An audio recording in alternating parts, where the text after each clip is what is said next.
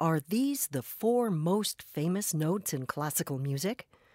There will always be discussions, but it would be hard to find any sequence of notes more familiar or more iconic in the history of Western music. Hello, I'm Marilyn Cooley, and welcome to this introduction to the next concert in the National Philharmonic's Bernstein Centennial season Bernstein and Beethoven, Part 1. Bernstein Symphony No. 2 for piano and orchestra, The Age of Anxiety, and Beethoven's Symphony No. 5.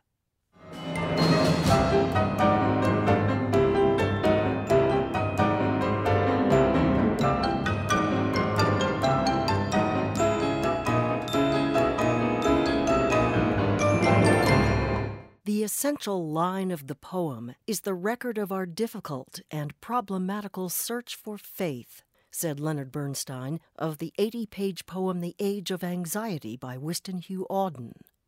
That search was a major theme for Bernstein throughout his life, addressed in his music again and again. Both the poem and the symphony by Bernstein were created in the post war social upheaval of the late 1940s. The phrase age of anxiety itself became symbolic of the times. Auden's poem won the Pulitzer Prize for Poetry in 1948, and Bernstein's first reading of the poem, the previous summer, left him breathless. He wrote, The composition of a symphony based on the age of anxiety acquired an almost compulsive quality. The poem follows four strangers, three men and a woman, who meet in a New York City bar late one night, and their reflections on life and meaning as war and industrialization change the world around them. Rather than depicting each of the four characters, Bernstein chose to use the piano as a protagonist's voice in the piece. Structurally, Bernstein closely followed Auden's poem, which has six sections, and Bernstein musically follows the discussions and actions depicted in the poem. In the prologue, when the four meet, the stark loneliness of the setting is palpable.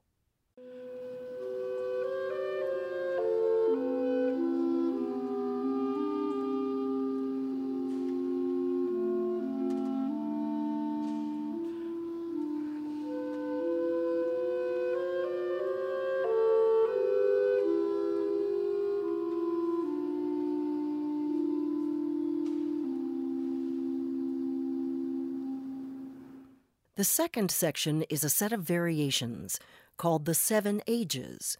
Our group is discussing the nature of life from cradle to grave. The piano protagonist has a significant function here as the music gradually becomes more agitated, then closes on a quiet note.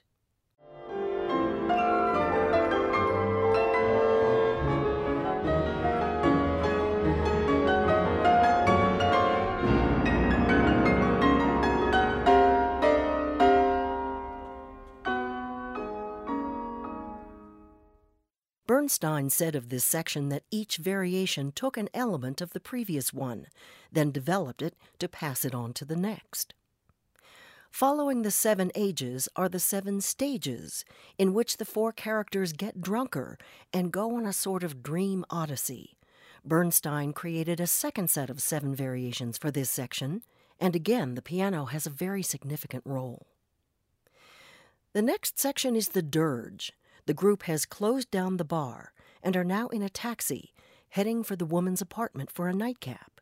They discuss the nature of authority and mourn the loss of a fallen leader.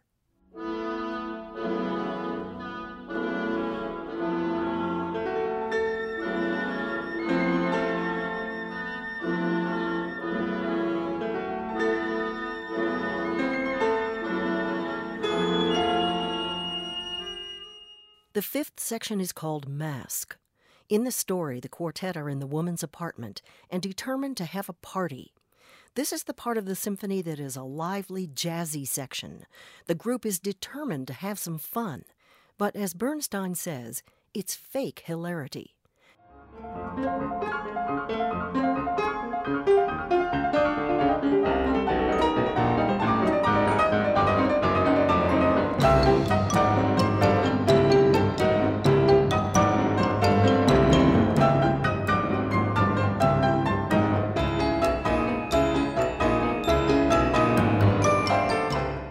Final section, epilogue, the characters disperse, and what is left, it turns out, is faith.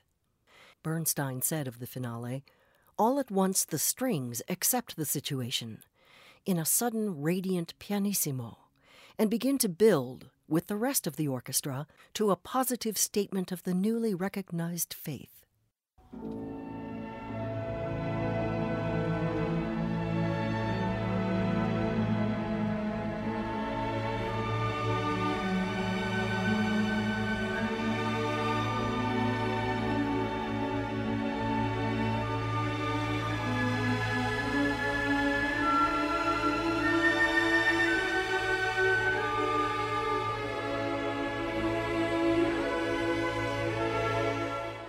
Somebody once asked Bernstein if he thought it was important for listeners to read the poem before they listened to the symphony. At the time I wrote it, he said, I thought it was absolutely necessary.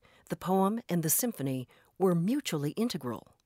That's why I stuck so literally to the form of the poem. But now I don't think so. The symphony has acquired a life of its own.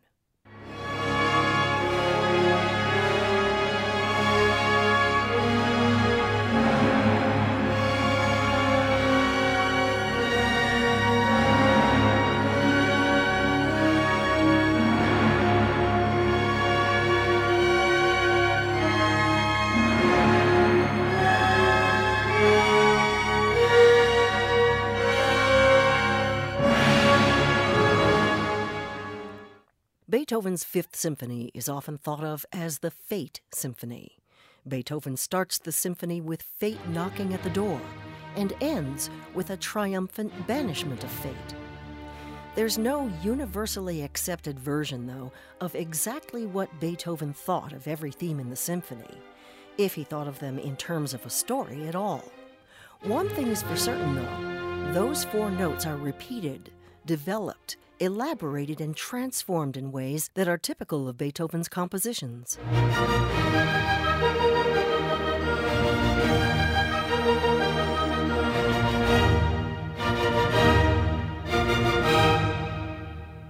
Not only that, but he brings the short, short, short, long motive back in the third movement as well.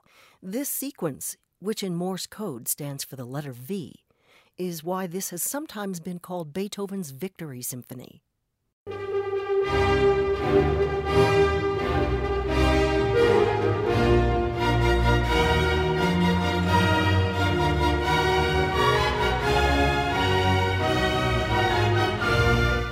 Between these two resolute movements, the second movement is a calming breath of fresh air.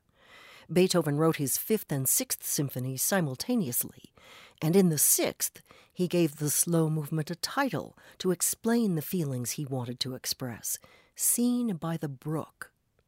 In both these slow movements, there's a sense of repose, enhanced by the rhythm of the heartbeat with the time signature in three.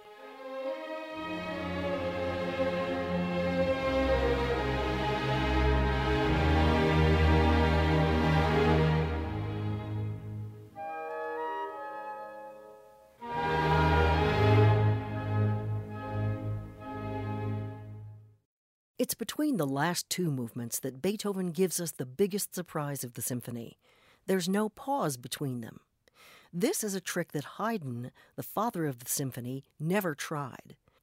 Despite the long concert and the cold conditions at the premiere on December 22, 1808, in Vienna, it's a pretty safe bet that the audience was brought to attention by this innovation. Instead of the usual clean break and pause, Beethoven ends the third movement with a long, suspenseful crescendo to introduce the triumphant first chords of the last movement.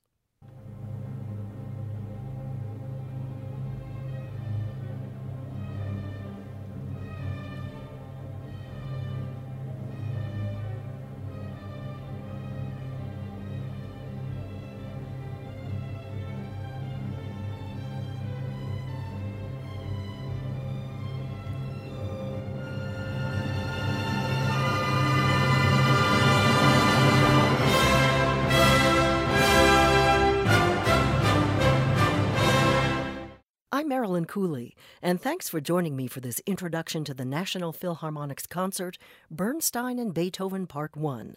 You can find concert information at nationalphilharmonic.org. Enjoy the concert!